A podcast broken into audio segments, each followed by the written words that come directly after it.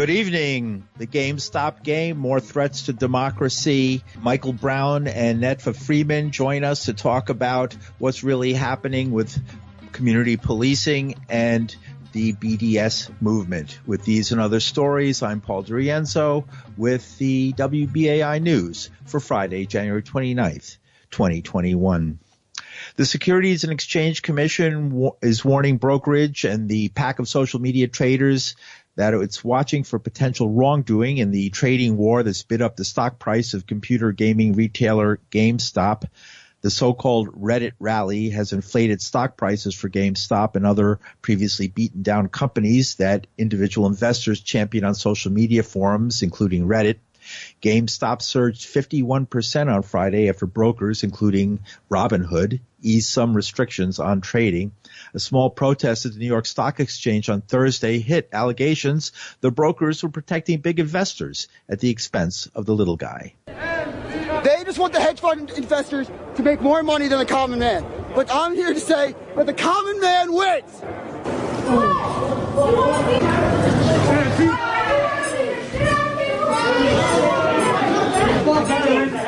The destabilizing purchases of GameStop stock were organized through the popular discussion group Wall Street Bets, hosted on the social news aggregator called Reddit. On Thursday, New York Representative Alexandria Ocasio-Cortez held an online forum about these events on Twitch. She invited a former Wall Street insider who quit and became an activist with Occupy Wall Street. Her name is Alexis Goldstein. She describes what's been happening on Wall Street. This Reddit forum that's been around for a very long time called Wall Street Bets, I think grew and grew and grew just as a lot of people, again, and I, and I want to say this isn't everybody. I know a lot of people don't have disposable income mm-hmm. to trade stocks and to trade options. Um, but some people got really interested in this forum. It grew.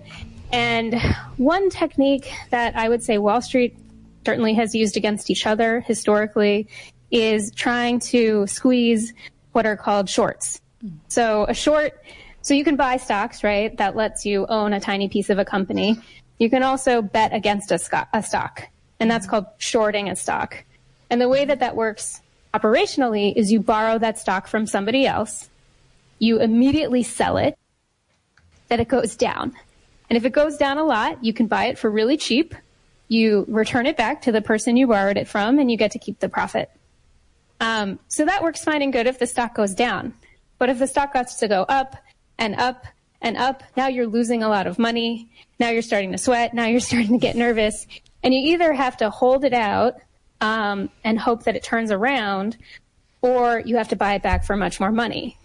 And so the sort of scheme, I guess, or the idea on Wall Street bets was to find stocks that they liked and thought were good, that were very heavily shorted, buy them, tell everybody and all their friends to buy them, and that would force the shorts to eventually give up and have to buy the stock back themselves, which would only then raise the price even more. The other thing that made GameStop and all these other stocks go up even higher than that is people were also buying what are called options. An option gives you the right, but not the obligation to buy a stock in the future for a set price. Mm-hmm. So an option on GameStop that expires in a week um, might have what's called a strike price, and the strike price is the price you get to buy it at in the future. And why am I saying all of this? When you buy an option, you buy it from somebody on Wall Street, typically a market maker, who usually owns that stock. And they are saying, I have 100 shares of stock and I am agreeing to sell it to you in the future at a set price. But if they don't own the stock, they have to buy the stock to hedge the position. So you had short sellers who were potentially going to have to buy GameStop. You had people on Wall Street bets buying a lot of GameStop. You had people on Wall Street bets buying options on GameStop. And then you had the people selling the Wall Street bettors options also having to buy GameStop stock in order to hedge their option position. So that sort of created this upward momentum in the stock. The important thing to remember about Wall Street, they don't want other people to know what they're trading they want to know what their competitors are trading and their mm-hmm. competitors want to hide it from them. They pay a lot of money to try to figure out what their competitors are trading. And all of a sudden, you had a Reddit forum that was telling everyone on Wall Street not only what their position was, what their plans for the position was, and what they were trying to get their friends to do with the position, which, you know, is actually Wall Street's dream.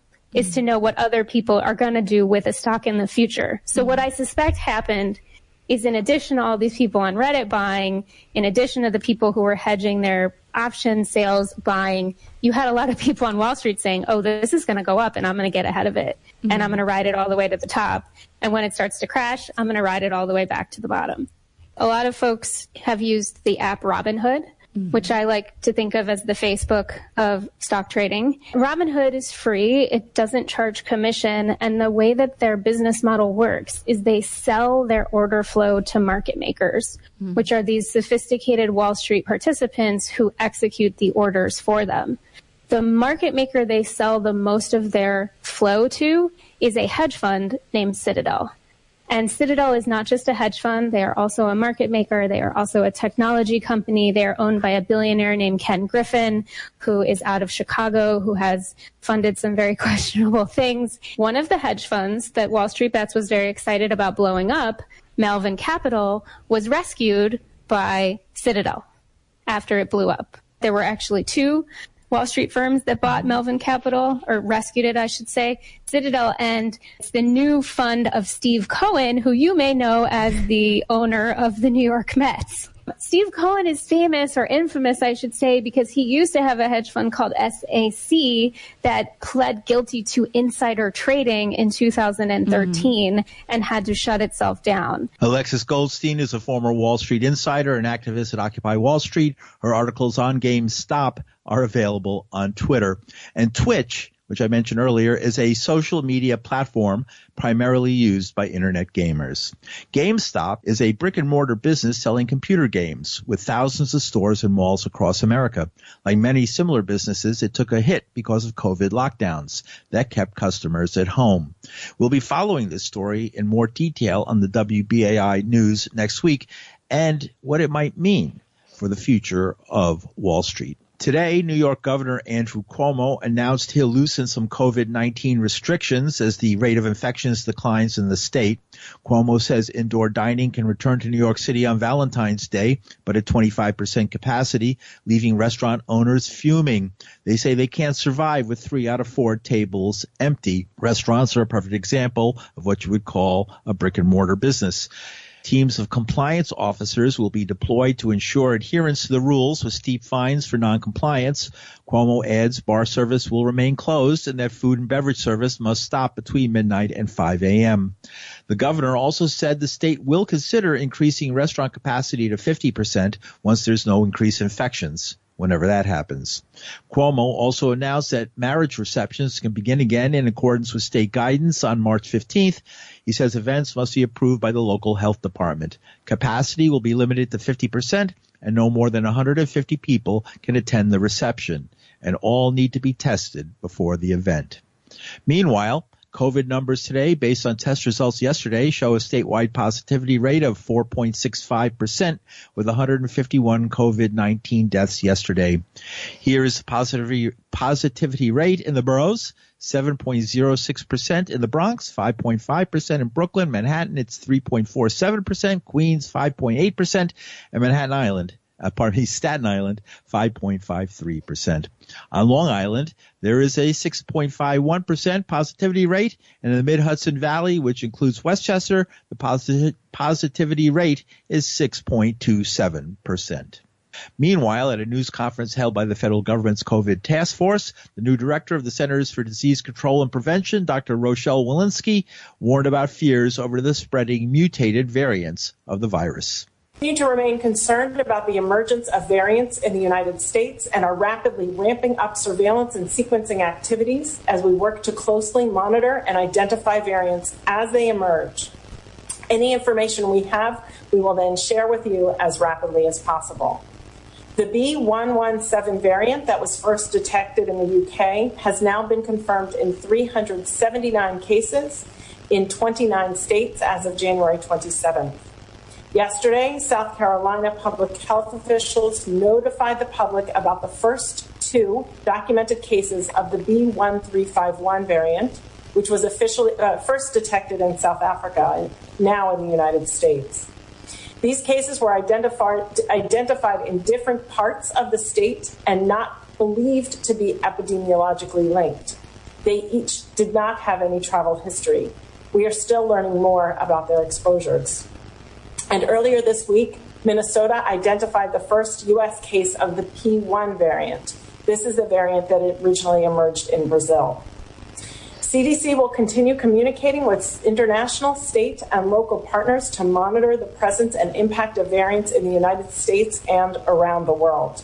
And we are actively working with national reference laboratories, state health departments, and researchers across the country to improve our understanding of these variants and how they may impact the pandemic. We also know viruses mutate, and they tend to mutate in ways that are advantageous to the virus. We expected this, and this is why I feel compelled to underscore for you the need for each of us to remain steadfast in our commitment to taking all of the appropriate steps to protect ourselves and our communities. Dr. Rochelle Walensky is director of the Centers for Disease Control and Prevention. And you're listening to the news on WBAI New York. I'm Paul DiRienzo. Russian President Vladimir Putin signed a bill today extending the last remaining nuclear arms control treaty between Russia and the United States a week before the pact was due to expire. Both houses of the Russian parliament voted unanimously Wednesday to extend the New START treaty for five years. Putin and President Joe Biden had discussed a nuclear accord a day earlier, and the Kremlin said they agreed to complete the necessary extension procedures in the next few days. New START expires February 5th. Russian diplomats said the extension will be validated by exchanging diplomatic notes once all the procedures are completed. The treaty, signed in 2010, limits each country to no more than 1,550 deployed nuclear warheads and 700 deployed missiles and bombers and envisages sweeping on-site inspections to verify compliance. And two pipe bombs left at the offices of the Republican and Democratic National Committees were discovered just before thousands of pro-Trump rioters stormed the U.S. Capitol. Now investigators say the pipe bombs were placed outside the two buildings between 7:30 and 8:30 p.m. on January 5th, the night before the riot. The devices were not located by law enforcement until the next day. It's not clear whether that means the pipe bombs were unrelated to the next day's riot or part of the riot planning. Both buildings are within a few blocks of the Capitol. The two bombs were reportedly very similar, about a foot long with end caps and wiring that appeared to be attached to a timer. They both appear to contain unknown powder and some metal. Officials have increased the reward in the case to $100,000. The FBI released grainy surveillance camera images of a potential suspect. They say the person wore a gray hooded sweatshirt, a face mask, and Nike Air Max Speed Turf sneakers in yellow, black, and gray, and had been carrying a backpack. Those Nike Air Max Speed Turf sneakers go for as much as three to five hundred dollars a pair on the internet. On Wednesday, the Department of Homeland Security issued a National Terrorism Advisory System bulletin warning of a potential domestic terrorism threat. It says there's currently a heightened threat environment across the United States that's likely to persist over the coming weeks. While the bulletin said there's no credible plot to do violence, it did say, quote, Violent riots have continued in recent days, and we remain concerned that the individuals frustrated with the exercise of government authority and the presidential transition, as well as other perceived grievances and ideological causes fueled by false narratives, could continue to mobilize a broad range of ideologically motivated actors to incite or commit violence. Unquote. Illinois Democratic Senator Dick Durbin, the majority whip for the chamber, spoke about the threat of domestic terrorism yesterday. He began by listing some of the injuries reported by police battling the pro-Trump mob that invaded the Capitol on January 6th. In testimony yesterday, the acting chief of the Metropolitan Police Department in Washington told the House Appropriations Committee that at least 65 officers filed reports of injury after the January 6th attack. The chair of the Capitol Police Officers Union put the number closer to 140. I have officers who were not issued helmets prior to the attack and who have sustained brain injuries. One officer had two cracked ribs, two had smashed spinal disc. One officer is going to lose his eye. Another was stabbed with a metal fence stake. He said one officer died of injuries sustained on January The six and two officers have since taken their own lives. Some of my colleagues and many people on their side are saying we shouldn't spend time talking about what happened January 6th. In the words of former governor of South Carolina, Nikki Haley, we ought to get over it. Get over it. It's hard to get over it when you consider the facts that I just read into the record. For the families of those officers who lost their lives and those who were seriously injured, they won't get over it for a long, long time. I don't know what the impeachment trial will find in terms of the role of the former president of the United States, but I believe it is an important milestone in America's history for us to stop and recount what actually happened in this building on January 6th, where a mob incited by the president stormed this Capitol, broke through, smashing windows and doors and literally took control of this Capitol building for several hours. Here in the Senate chamber, we were evacuated. Thank goodness we returned that same evening to complete our business and complete our work. There's ample evidence of what happened that day by video, photograph, and testimony. I hope it's part of the record of this impeachment hearing so that this generation and future generations will have no doubt what happened that day Already, we have those who are in denial, who are arguing that this was really some far left group that was taking over the demonstration, a ludicrous argument on its face. And we have many who are in complete denial that it happened or that it had anything to do with right wing politics. They're wrong.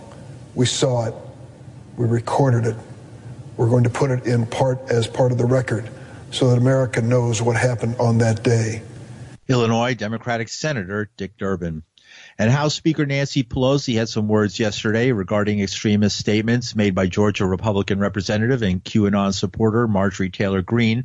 A video of her berating a survivor of a school shooting and various Facebook actions apparently supporting calls to kill Pelosi, among others, have been turned up. That's led to some that's led some to say Taylor Greene should be censured or even kicked out of the House. Speaker Pelosi added that the enemies of democracy are not just out in the streets.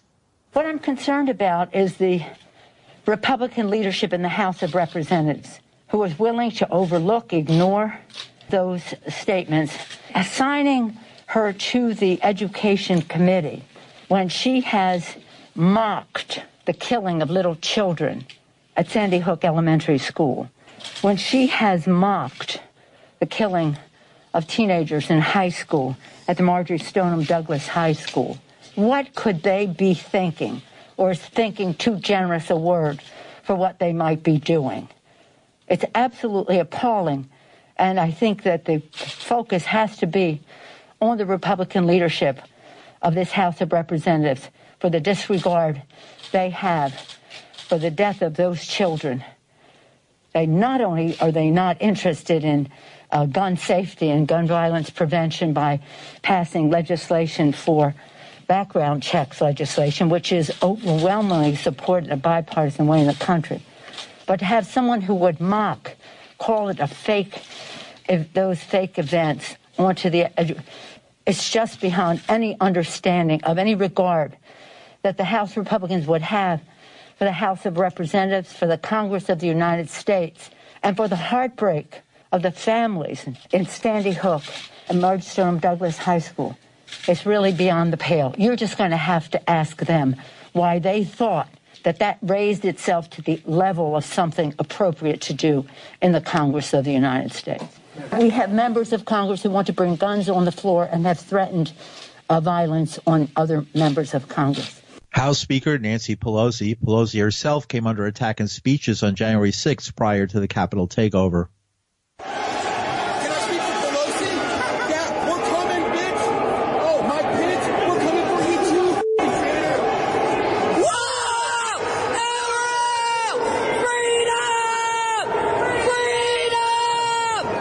Meanwhile, a federal judge has denied bail for a 60-year-old Arkansas man who posed for photos with his feet on Pelosi's desk during the January 6 riot at the Capitol. Chief Judge Beryl Howell said Richard Barnett's behavior was brazen, entitled, and dangerous and called him one of the stars of the assault during a hearing via t- video conference on Thursday. Barnett was armed with a stun gun when he joined the mob that forced entry into the Capitol building in Washington, D.C. He entered Pelosi's office and posed for pictures with his feet propped up on her desk. The FBI found the packaging for the stun gun at Barnett's home near Gravette, but not the weapon itself. And during confirmation hearings for Linda Thomas Greenfield to become U.S. ambassador to the United Nations, she answered a question about the BDS movement for boycotts, divestment, and sanctions against Israel for its treatment of Palestinians, which she slurred as almost anti-Semitic. While Ambassador Thomas Greenfield and Representative Taylor Greene couldn't be further apart on most political issues, conservatives and liberals are united in trashing the same sort of social movement that was A-OK to some of the same folks when it targeted South African apartheid 30 years ago a journalist for the Electronic Intifada covering both the BDS movement and the career of Marjorie Taylor Greene is Michael Brown. He says the GOP congresswoman represents a growing threat. Perhaps most troubling is that she's an element within the Republican Party that the Republican Party doesn't want to step away from. They have just recently said that she's going to be on the Education and Labor Committee. A lot of Americans wouldn't want her within 100 yards of that committee or when you consider her views on the school shootings in Connecticut and Florida in recent years where she basically has supported comments that they were staged events. And that to me is, is really appalling that she harbors those views. Um, she had the, the belief that the election was, was fraudulent and she certainly has not backed away from that over the course of the last two and a half months. She's really just doubled down on it. Democrats are right to call her out I don't think that Representative Jimmy Gomez from California is going to be successful in getting her expelled. It's possible that they'll get a censure measure against her, repudiating her viewpoints on a variety of issues, or at least around the election. This has been one of the most conservative areas in America for time immemorial. That said, is she really that different from conservative right wing voices in American history? I don't think she's out of step with some of the more extreme conservative views. The concern that parts of the Jim Crow South have not gone away. That said, despite my concerns about that district and its extraordinary conservative leanings, which you point out, I do think that the developments in the overall state of Georgia are extraordinary. And I did not accept, expect to see that again in my lifetime, that they would send Jon Ossoff and Raphael Warnock to the U.S. Senate. I have concerns about their positions on Palestinian rights. I was particularly perturbed about how Warnock stepped away from Palestinian rights over the course of the last three or four months. The fact that they were successful in statewide election campaigns was really very striking to me. It said something about the direction of the country and that there were parts of it that are saying Trump is simply too much. And that was a relief because the direction he was taking us was towards a proto-fascist, if not an outright fascism. Linda Thomas Greenfield, he couldn't get more opposite to Taylor Greene, and yet she, during her hearings, seemed to insist that BDS was a uh, potentially anti-Semitic. She didn't say it was anti-Semitic, but potentially anti-Semitic movement. The language that she used was that it verges on anti-Semitism. This is one of the great tragedies of American politics both Republicans and Democrats uh, unite around supporting Israel's policies uh, in the West Bank. The, the, Republicans to a great extent, the Democrats to a lesser extent, but it's still there. To say that a movement that is nonviolent and supports equal rights is verging on anti-Semitic is is to my mind appalling. It speaks to an ongoing fight in the Democratic Party that needs to be had. A younger generation, a grassroots Democrats are increasingly concerned about Israel's actions in the West Bank and within Israel itself. But that is simply not reflected with the statement from Thomas Greenfield. Uh, it's not reflected in Neera Tanden, who's given support to Netanyahu at Center for American Progress. I saw Andrew Yang the other day with his op-ed in the Forward that was bad mouthing the BDS movement. And of course, Tony Blinken, the Secretary of State, has strong reservations about BDS, although he at least regards it as a First Amendment concern. Uh, Thomas Greenfield in her statement said that she doesn't even want those voices to be allowed into the UN to voice their views. And that is Michael Brown. He's a reporter with the Electronic Intifada. Last night, in his eighth and last State of the City message, Mayor Bill de Blasio pledged to expand the power of the Civilian Complaint Review Board, the agency responsible for civilian oversight of the NYPD, and bring two other oversight functions under its umbrella, the Commission to Combat Police Corruption and the NYPD Office of the Inspector General. Calling it the David Dinkins Plan, named for the late mayor who created the independent CCRB, the mayor said the agency will have the right to initiate investigations without an individual complainant and have timely access access to information needed for those investigations. This includes body worn camera footage and other disciplinary and employment histories for substantiated cases. It will also enable the agency to investigate instances of bias based policing, misconduct, and to review the NYPD's patrol guide to find instances where the policies are potentially problematic. But Despite those reforms, there still remains a lot of community opposition to the mayor's idea, a lot revolving around the difference between community control of the police and community policing. We'll get into that more next week. So stay tuned to the WBAI news. You hear it every weekday at 6 p.m. here on WBAI.